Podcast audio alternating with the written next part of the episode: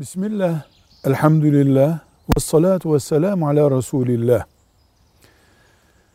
Şöyle bir soru var.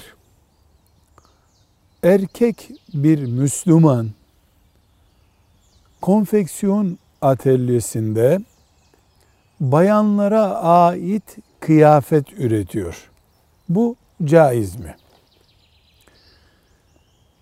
Biz konuyu bu pencereden değil de başka bir pencereden görelim. Söz konusu üretilen kıyafet giyilmesi caiz bir kıyafetse eğer erkek veya kadının bunu üretmesinde bir sorun yok.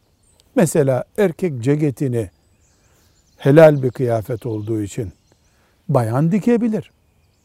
Bayan tişörtü giyilmesi caiz bir kıyafetse bunu erkek üretebilir.